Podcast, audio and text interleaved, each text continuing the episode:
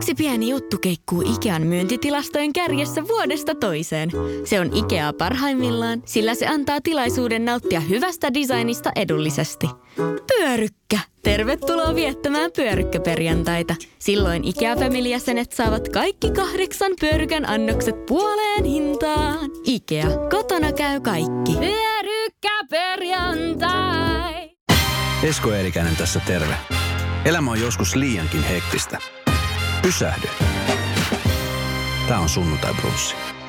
Sunnuntai Brunssi ohjelmaan vieraana kirjailija Jari Tervo, joka on just saanut melkoisen epoksen valmiiksi. Tämä nyt just tästä, nyt on jo jonkun aika. Loiri-kirja, joka on julkaistu yli 800 sivua, täyttää asiaa. Mun mielestä 720 sivua tarkalleen. Ö, Jari, tervetuloa ensinnäkin Sunnuntai Brunssi ohjelmaan. Kiitos. Kirja, se on valtavasti saanut huomiota. Ei varmaankaan ollut mikään yllätys, että kun Loidista tehdään kirja, niin se herättää paljon mielenkiintoa. Kyllä minä ajattelin, että kyllä tästä saattaa maininta jossain lehdessä olla, mutta niin en uskonut, että sitä jauhetaan päiväkausia ilmestymisen jälkeen samoja asioita. Mitä tota, mikäli yllättävintä? Osasitko niin kuin yhtään odottaa, kun tekee tällaista kirjaa tällaisesta legendasta, niin mitä siitä niin kuin, mikä sua niin kuin eniten, sanotaan, että mitä sä odotit eniten palautteessa? Odotin sitä, että olisikohan mahdollista nähdä myös muuta kuin vaihtuvia naissuhteita, viinaa ja pössyttelyä. Ja kyllä sitä pikkuhiljaa on ehkä alkanut muutakin näkyä kuin näitä asioita, mutta mä oikein selailin kirjaa neljäntenä päivänä, kun se on edelleen lööpissä tai etusivulla, niin oikein selailin ja pikkusen mittailin, niin kyllä naisasiaa siinä on ehkä 6 prosenttia mm. kirjan laajuudesta – ja sitten mietin sitä, että jos joku kysyy, että no miksi kuitenkaan niin kuin edes tämän vertaa, niin siis ihan sen vuoksi, että ne ovat olleet osa Matin elämää ja tämä on elämäkerta. Ja mä olen ihan varma siitä, että jos minä olisin alkanut tekemään pyhimyskuvaa miehestä, niin sitten olisi sanottu, että tämähän on, eihän tämä ole loiri. Että me tiedetään, että mies on tehnyt paljon muutakin kuin tällaista sievistelyä, mitä sinä kirjoitat. Tuliko tämän kirjan takia niin vietetty paljon unettomia öitä? Kyllä, oli siis sen vuoksi, että rytmi silloin, kun, siis kysymyksessä on elämäkerta. Mm. Mutta Matti oli hyvä lähde – näissä asioissa ja jututin häntä sata tuntia varmaan nauhalle ja sata tuntia ilman nauhaa. Ja se rytmi oli sellainen, että me usein aloitimme, varsinkin jos olimme Espanjassa tai Matin mökillä, niin varsinaisesti töihin alettiin ehkä yhdeksältä kymmeneltä illalla.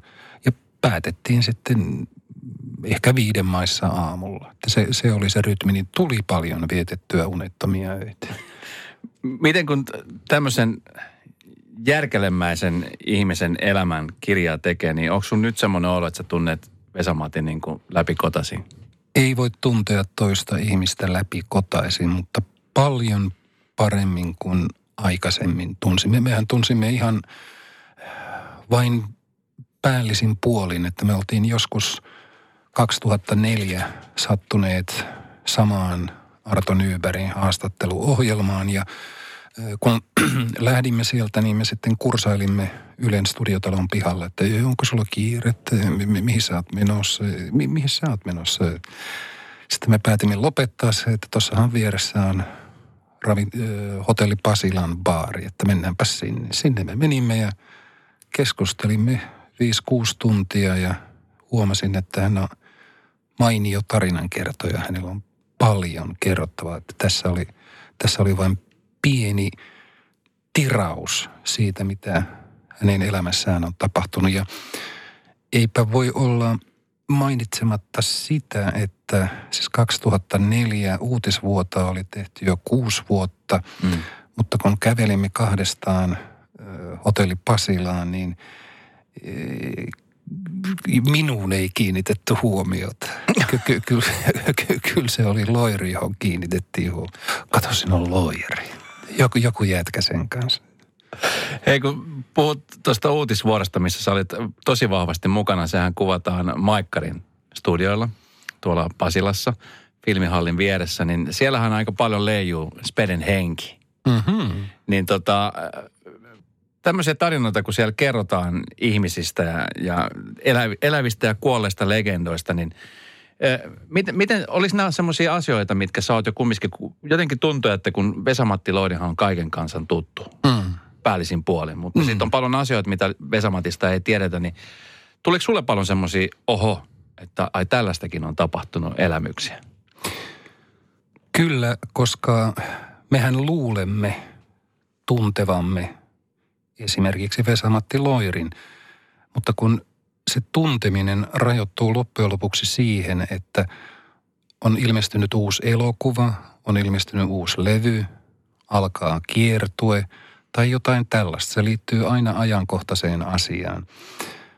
Ei varmaan ole missään kerrottu esimerkiksi Matin lapsuudesta, mm. että minkälainen se oli ja missä hän vietti sitä. Ja tietenkin tällaiset asiat minusta oli syytä dokumentoida, kun ö, Matti oli Lapinlahdessa mielisairaalassa, ettei se vaan jää siihen, että kerrotaan, että oli vaikeuksia ja olin siellä kuukauden verran, vaan että se asia kerrotaan dokumentein. Sie- mm. Siellä on lääkärin todistukset ja sitten myös muista Matin sairauksista myöhemmin, niin – on kerrottu, mistä ne johtuivat ja lääkärin todistukset mukaan siihen. Että nyt asiat on dokumentoitu. Mun mielestä se olisi ollut suuri kulttuurihistoriallinen ja inhimillinen huti, jos olisi tämä hänen elämäntarinansa olisi missattu. Miten sitten, kun tämä prokkis sait valmiiksi ja sait eka kertaa fyysisesti kirjan käteen, niin millainen tunne, millainen fiilis se oli, kun, kun se oli tehty ja se oli siinä, että sitä nyt ei enää voi muuttaa eikä, eikä jättää tekemättä, että se on siinä. Niin mikä oli ensimmäinen ajatus? No siis se, se on sama systeemi mulla on joka kerta, kun saan kirjan käteen. Mä ihastelen ja lääpin sitä noin minuutin verran. Sen jälkeen mä alan selaileen sitä ja etsin virheitä, koska niitä vääjäämättä siellä on. Mutta kyllä se oli pitkän huokauksen paikka, että no niin, tämä on nyt tehty. Työ on tehty ja vaiva nähty. Mitäs Vesamatti Loiri, kun hän sai, soittiko hän sulle heti? Ja... Siis hän luki melkein valmiin version keväällä ja nyt hän on lukenut sitten kirjaversiota ja koska hän on ystävällinen ihminen ja lämmin ja suhtautuu kunnioittavasti kanssa ihmisiin, niin hän on sitten sanonut lämpimiä sanoja, jotka tietenkin ovat kivoja, mutta saattavat kuitenkin johtua myös siitä, että olemme nykyisin ystäviä. tuota, miten ylipäänsä, siis kun te niin kun kerrot, niin juttelitte monta tuntia uutisvuoron jälkeen ja muuta, niin lähtikö jo silloin ikään kuin niin kuin tämä tarina rakentuu, että, että hei, te, kuka sulle ehdotti, että tehdään Vesamatti Loidista elämänkerta ja just, että Jari Tervo kirjoittaa? No siis äh, idean isä loppujen lopuksi on Pete Eklund, joka on Matin erittäin hyvä ystävä, ollut jo useamman vuosikymmenen. Ja kun hän kertoi, että pöydällä oli joskus parhaimpaan tai pahimpaan aikaan oli yhdeksän erilaista ehdotusta eri kustantajilta ja eri tekijöiltä, että he mielellään tekisivät Vesamatti Loirista haastattelukirjan tai elämäkerran tai melkeinpä mitä tahansa. Ja silloin Pete oli sanonut jossain neuvottelussa, että jos sellainen joskus tehtäisiin, niin silloin sen pitäisi kyllä kirjoittaa joku Jari Tervo. Ja sitten kun mulle tultiin asiaa ehdottamaan, niin mä ajattelin, että tämähän onkin, tämä, on, tämä onkin työ, jossa olisi työtä aivan riittämiin. Ja mä pidän kirjallisen työn tekemisestä, että tuonhan teen mielelläni.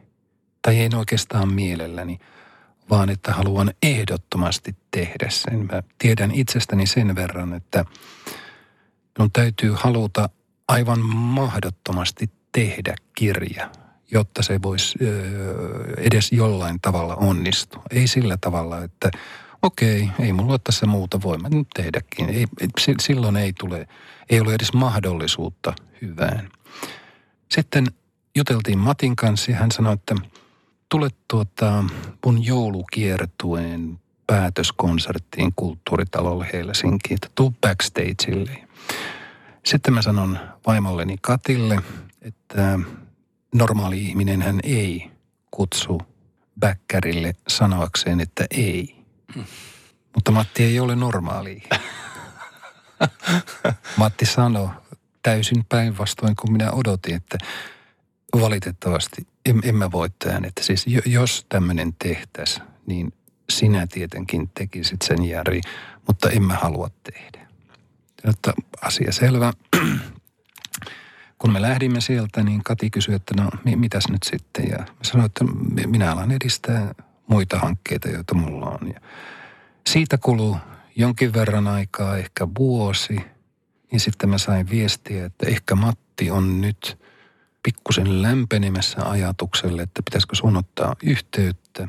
Ja mä vastasin, että en ota, että mies saa nyt kiehua omassa liemessään, että jos hän itse tulee siihen itse ajatellen ja pohtien asiat, jos hän tulee siihen tulokseen, että tehdään tämä, niin sitten se päätös pysyy. Hän ei enää luista siitä. Ja siitä sitten kuluu varmaan vielä vuosi, kun puhelin soi ja siinä luki näytössä, että Pete Eklund, ja mä vastasin siihen, niin se, siellä oli Matti, joka sanoi, että tehdään se vitun kirje. ja mä sanoin, että mulla on yksi toinen kirja kesken, että ihan sun aikataulun mukaan, että tee valmiikseen ja sitten aletaan. Selvä. Hieno tarina. Teoksia oot tehnyt ihan jumalaton määrä. On runokirjaa, romaani, novellikokoelmaa. Tämä on siis ensimmäinen elämäkertakirja. Kyllä. Miten, tota, miten tämmöisen prosessin sitten valmistautuu? Mennäänkö sinne vähän niin kuin tyhjää vihkona, että no niin, tässä mä olen, kerro tarinas? Ee, siis noin voisi ehkä mahdollisesti tehdä haastattelukirjan, joka kirjoitetaan sitten sillä tavalla, että kylläpä ne olivat aika kovia aikoja, hekottelee Matti myöhemmin, jonkalaista mä en halunnut tehdä, vaan mä halusin tehdä elämä kerran. Ja sitten aloin, haalin käsiini kaiken mahdollisen sen, mitä miehestä julkisista lähteistä saa. En, ensin julkisista lähteistä, että minä luin ison määrän muistelmia, ihmisten muistelmia, joissa sivutaan Mattia. Sieltä saa erilaista tietoa.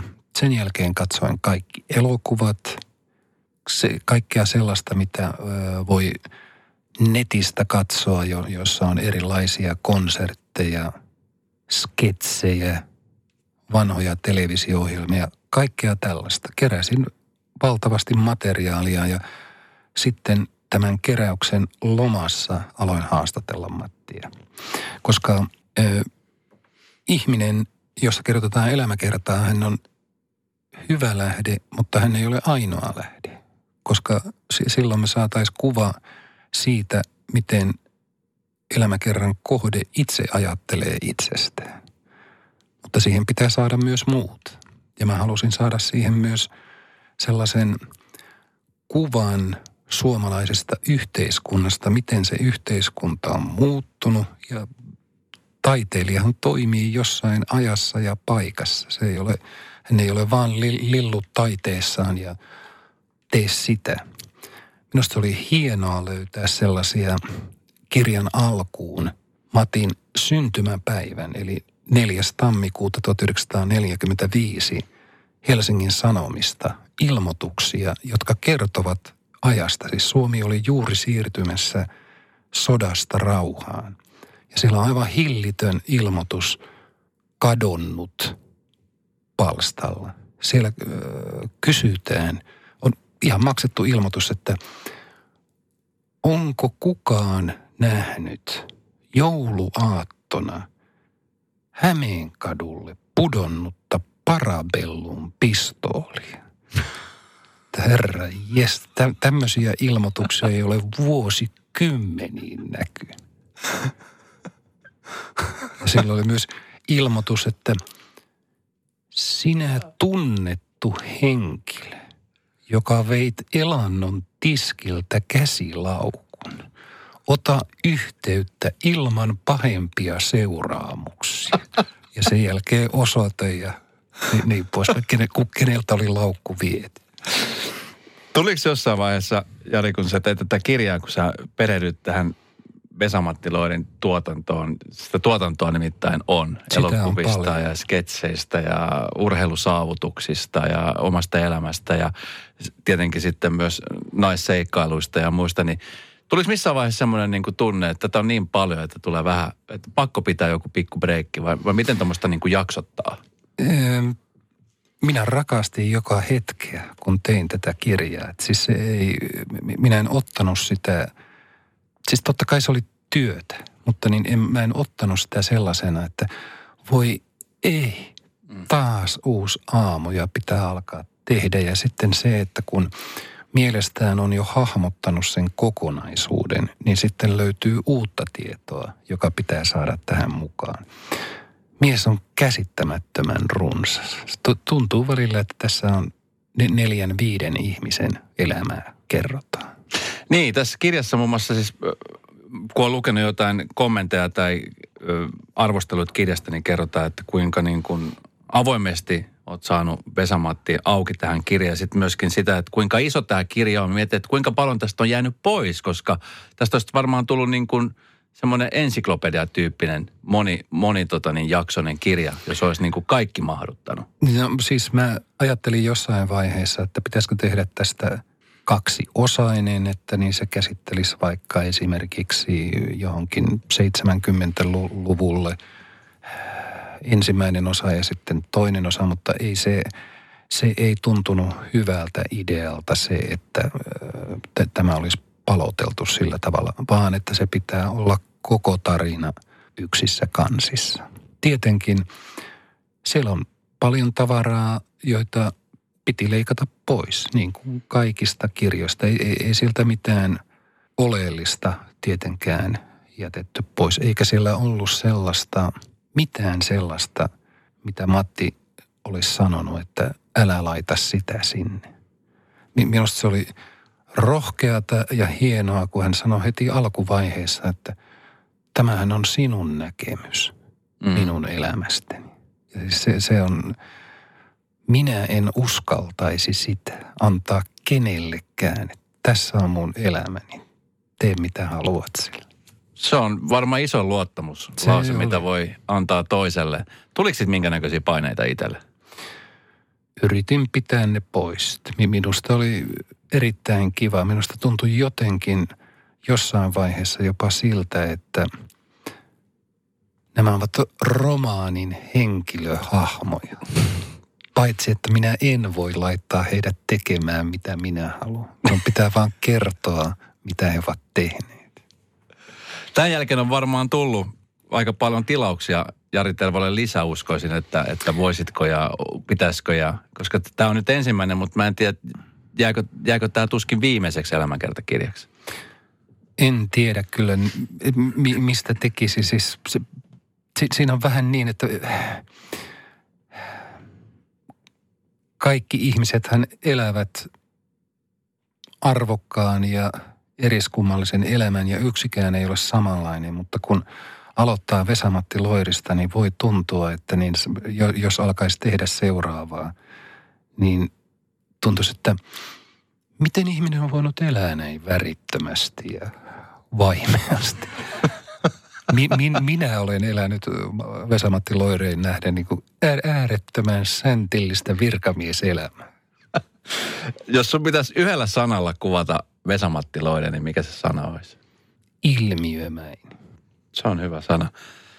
Mites sit sun omalla kohdalla, sä, sä olet myöskin elänyt ja nähnyt paljon, niin, niin onko ikinä käynyt mielessä, että, että tota, niin, omasta elämästä tehtäisiin elämäkertakirja? Missään tapauksessa ei tee. ei missään tapauksessa. Ei koskaan. Näin sanoi Vesa-Matti Lari myös pari vuotta sitten sulle. Niin, jo kyllä. Voisiko mieli muuttua sitten jossain ei vaiheessa? Ei muuta. Hei, televisio-arki on, on, varsinkin nykyään reality-kaudella, niin siellä on paljon erilaisia ohjelmia, joissa on, jossa on muun muassa kirjailijoita ollut mukana. Säkin olit mukana pitkän uutisvuorossa ja sitten jäit siitä pois, niin tuommoisen pitkän rupeaman jälkeen, kun on telkkarissa ollut ja, ja sitten jää pois, niin millainen, millainen olo nyt, nyt, kun katsot jälkeenpäin sitä aikaa? Minua järkyttää se, että niin mä olin 19 vuotta uutisvuodossa, koska siis... Se on järjettömän pitkä aika. Se on aivan käsittämätön, että niin siis va- varmaan sitä sitten kiikkostuolissa ihmettelee, että kun se tarkoitus oli silloin, kun sitä alettiin tehdä, niin minä aloin tehdä sitä sen vuoksi. Että kun mä tiesin, että minä tulen kirjoittamaan kirjoja loppuelämäni niin kauan kuin lämpöä on päällä – ja siihen liittyy usein haastatteluja ja siihen saattaa liittyä jopa televisiohaastatteluja. Ja kun minä ni- niihin menin, siis ennen uutisvuotoaikaa, niin mä olin viikon hermostunut siitä kahden minuutin pätkästä, joka tuli johonkin televisioon. Mä olin viikon hermostunut ja sen jälkeen kun se oli ohi ja mä olin selvinnyt siitä pyörtymättä, niin sitten pitää kaksi-kolme päivää juhlia että tämä ei voi jatkua näin. Että miten voi olla, että aikuinen mies on niin hermostunut jo, josta, siitä, että kamera on vieressä. Että tästä pitää päästä pois. Ja kun tarjottiin sitten uutisvuotona, niin ajattelin, että tämähän on loistava paikka, että niin mä voin harjoitella tässä, että minulta menee esiintymisjännitys pois. Ikinä ei tietenkään kenelläkään ole ollut mielessä, kun sitä alettiin tehdä, että tehdään nyt aluksi 19 vuotta ei. ei. 19 vuotta, se on siis ihan mikä tahansa ammatillinen ura, niin se on siis pitkä, pitkä, pitkä tota niin, ja siinä on varmaan ollut kaiken näköisiä ylämäkiä ja alamäkiä, niin sen jälkeen kun sä lähdet pois siitä, niin varmasti on pyydetty, jos johonkin mukaan. No siis silloin kun lähdin, niin siitä puoli vuotta, niin oliko neljä tai viisi erilaista paneelityyppistä ohjelmaa, johon kysyttiin ja kieltäydyin niistä kohteliaasti ja ystävällisesti. Mutta tietenkin ajattelin mielessäni, että mitä te oikein kuvittelette? Mä oon just 19 vuotta ollut paneeliohjelmassa ja lähtenyt sieltä itse erittäin hyvällä tuudella pois, niin nytkö mä haluaisin puolen vuoden päästä paneeliohjelma? Ei. Sitten kun puhutaan kirjoittamisesta, niin äh, sä myöskin kirjoitat kolumneja. Joo. Ja tota, se on siis taas vähän erilaisia, varmaan erilainen kirjoittamistapa ja, ja, ja siinä olla niin kuin tämän ajan hengessä, niin, niin kun niitä kolumneja rakentelet, niin aiheut tulee varmasti aika helposti sieltä ympäriltä. Mutta mm. tota, sitten kun sä viime kädessä kirjoitat sen, niin mietit sä, että, että ylipäänsä kun sä laitat sen ulos, niin onko sellaisia asioita, esimerkiksi mä tiedän yhden ihmisen, joka kirjoittaa aika kärkkäitä kolumneja, mm. niin hän aina tarkistuttaa sen muutamille ystäville ja kysyy heidän mielipidettään, että onko mm. tässä vähän liikaa vai niin minkälainen prosessi sulla on tuon suhteen?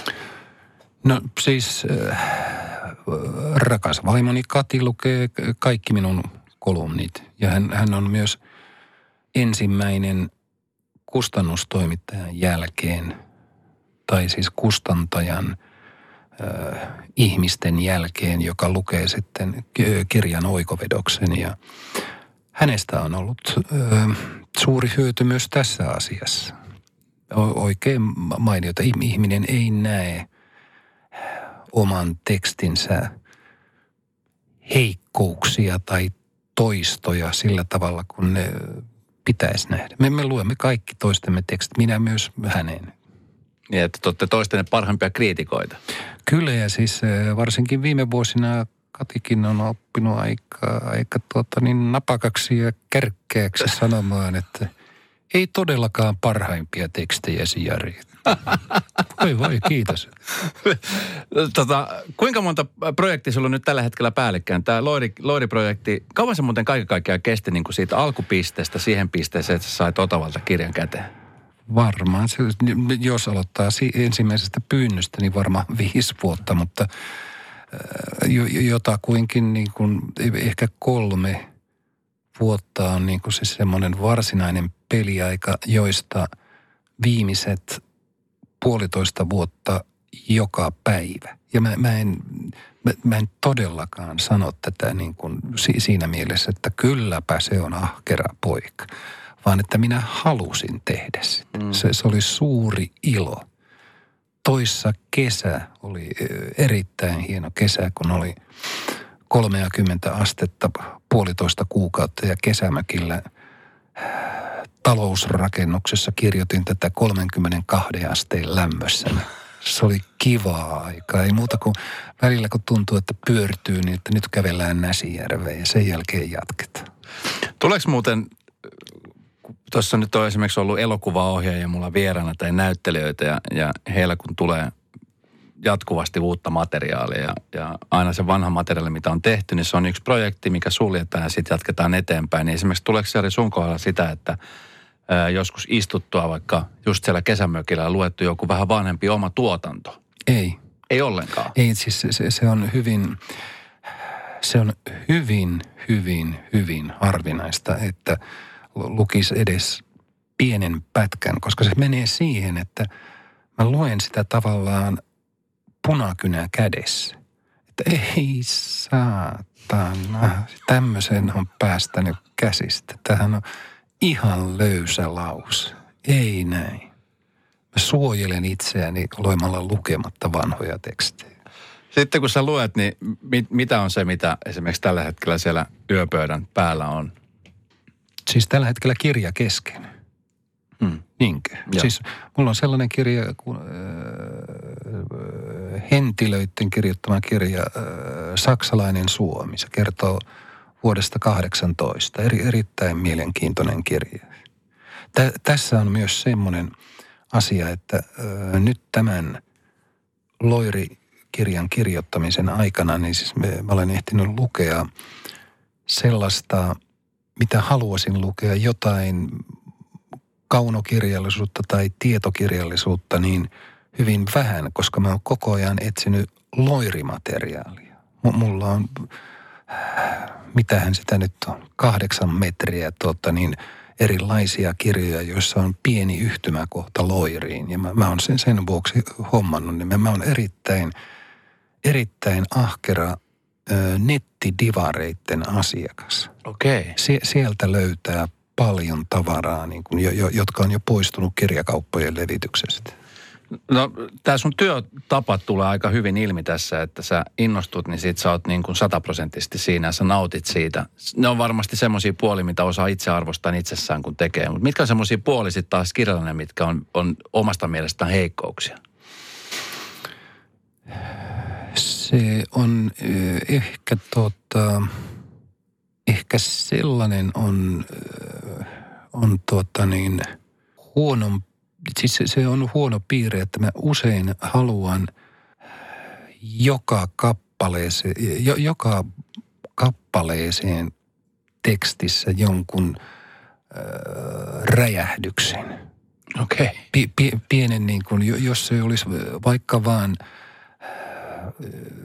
jonkun ajatuksen kääntäminen ympäri tai se, että johonkin laitetaan epätyypillinen sana, niin se, se, se, siitä, saa, siitä tulee ikään kuin kirjailija yrittää näyttää liian nokkelalta.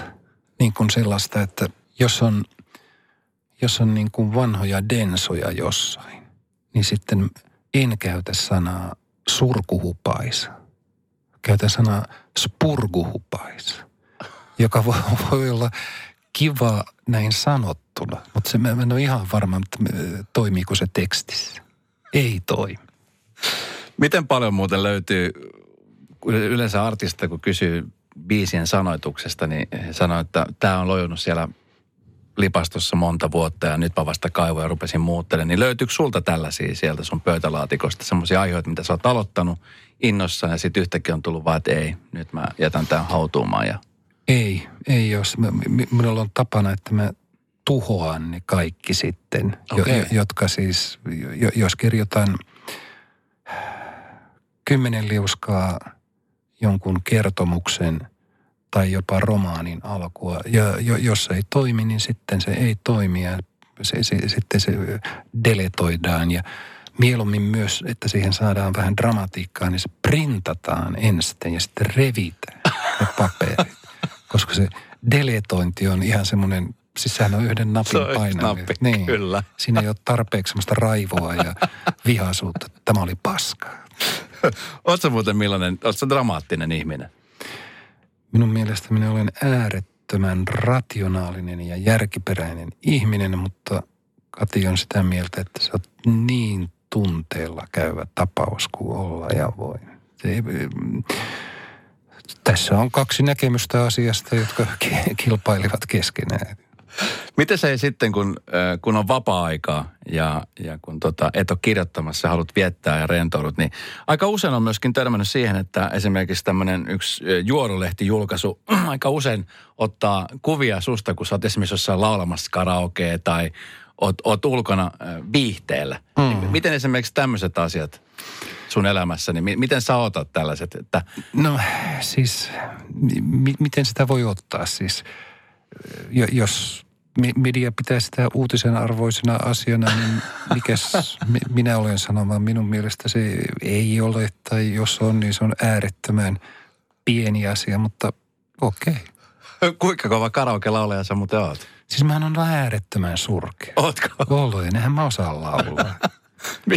Mikä on se bravuuri, jos nyt käy niin, että no, Jarella siis on mikrofoni? Jo, jo, joskus olen Yesterdaytä lukenut, mutta ei siis laulanut, mutta kun tästä on muutama vuosi aikaa, niin mun kotikaupunkini Rovaniemen kaupungin teatterin johtaja oli Kari Väänänen. Mm. Ja teatteri teki sitten minun romaanista esikoinen, teki näytelmän ja me oltiin, koko perhe oltiin siellä ensi illassa ja sen jälkeen on karonkka. Ja kun ö, sitten siellä Kari Väänänen, joka osaa laulaa, oli laulamassa siinä ja minä yritän livahtaa siitä bändin ja Venäjän ohitse. Ja Väänänen sanoi sitten, että ei jää kirjailija Jari. Tervo tulee tänne ja liittyy kanssani laulamaan Let It Be-kappale. Yes, Beatlesin hieno kappale.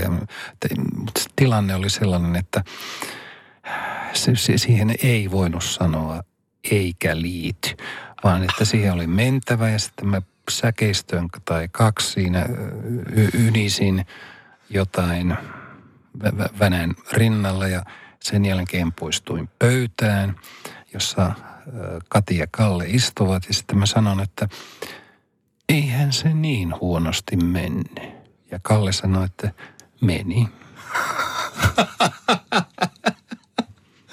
Mahtava tarina. Se on totta. se on vielä totta. Tämä pitäisi kyllä joskus käydä todistamassa tämä ei, todeksi. Ei, ei, ei. Loirikirja on tehty minkälainen on nyt sitten Jari Tervon tuleva syksy ja, ja talvi? Onko jo monta vuotta kalenterissa merkitty eteenpäin, että millaisia ei, prokkiksia ei, tulossa? Mä, mä, mä oon ihan, ihan tuota niin, tyhjä. Tässä on tehty tuota niin, kaikenlaista ja nyt, nyt, nyt kävässään muutamilla kirjamessuilla ja sitten, sitten jossain vaiheessa aletaan ma- makoilla ja lu- lukea ja – miettiä, että mitä tässä elämällään tekisi. Miten muuten sitten, kun tämä kirja, puhutaan nyt vaikka elämänkertakirjasta, niin tämä kirjan promominen varmaan aika paljon poikkeaa, vai poikkeako muista esimerkiksi sun kirjoituskirjoista? No kyllä se jonkin verran poikkeaa, koska siis äh, mä en usko, että ihmiset ovat, äh, tai siis ihmiset eivät ole ekstaasissa siitä, että minä olen jossain kertomassa kirjastani, mutta ihmiset ovat hyvin innoissaan, kun kirjamessuille saavumme, nyt ensi viikonloppuna Turussa ja sitten muutaman viikon päästä Helsingin kirjamessulle, kun me saavumme sinne Matin kanssa, koska ihmiset haluavat nähdä hänet. Se, se, se, on, se on hämmästyttävä tuota niin, kirjan julkaisupäivänä me olimme kansallisteatterissa. Minä jututin Mattia ja luettiin kirjasta pätkiä, mutta kun ö, tilaisuus alkoi, me istutaan lavalla tuoleissa ja Matti sitten sanoo niin kun tyyppiä hyvää iltaa.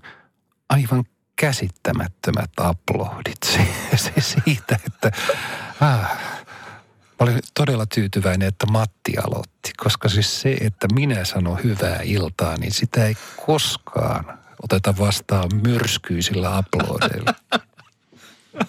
Ai ai. Hei, mahtava, että tulit. Mahtavia tarinoita. Tätä tässä mun jatkaa tunti tolkulla, mutta aikamme on rajallinen. Millaiset terveiset muuten sä haluaisit Jari lähettää Radanovan kuuntelijoille ja ihmisille, jotka, jotka tota niin, on lukenut sun kirjallisuutta, mutta nyt kun tämä on ensimmäinen elämänkerta, niin mi- minkälaiset terveiset?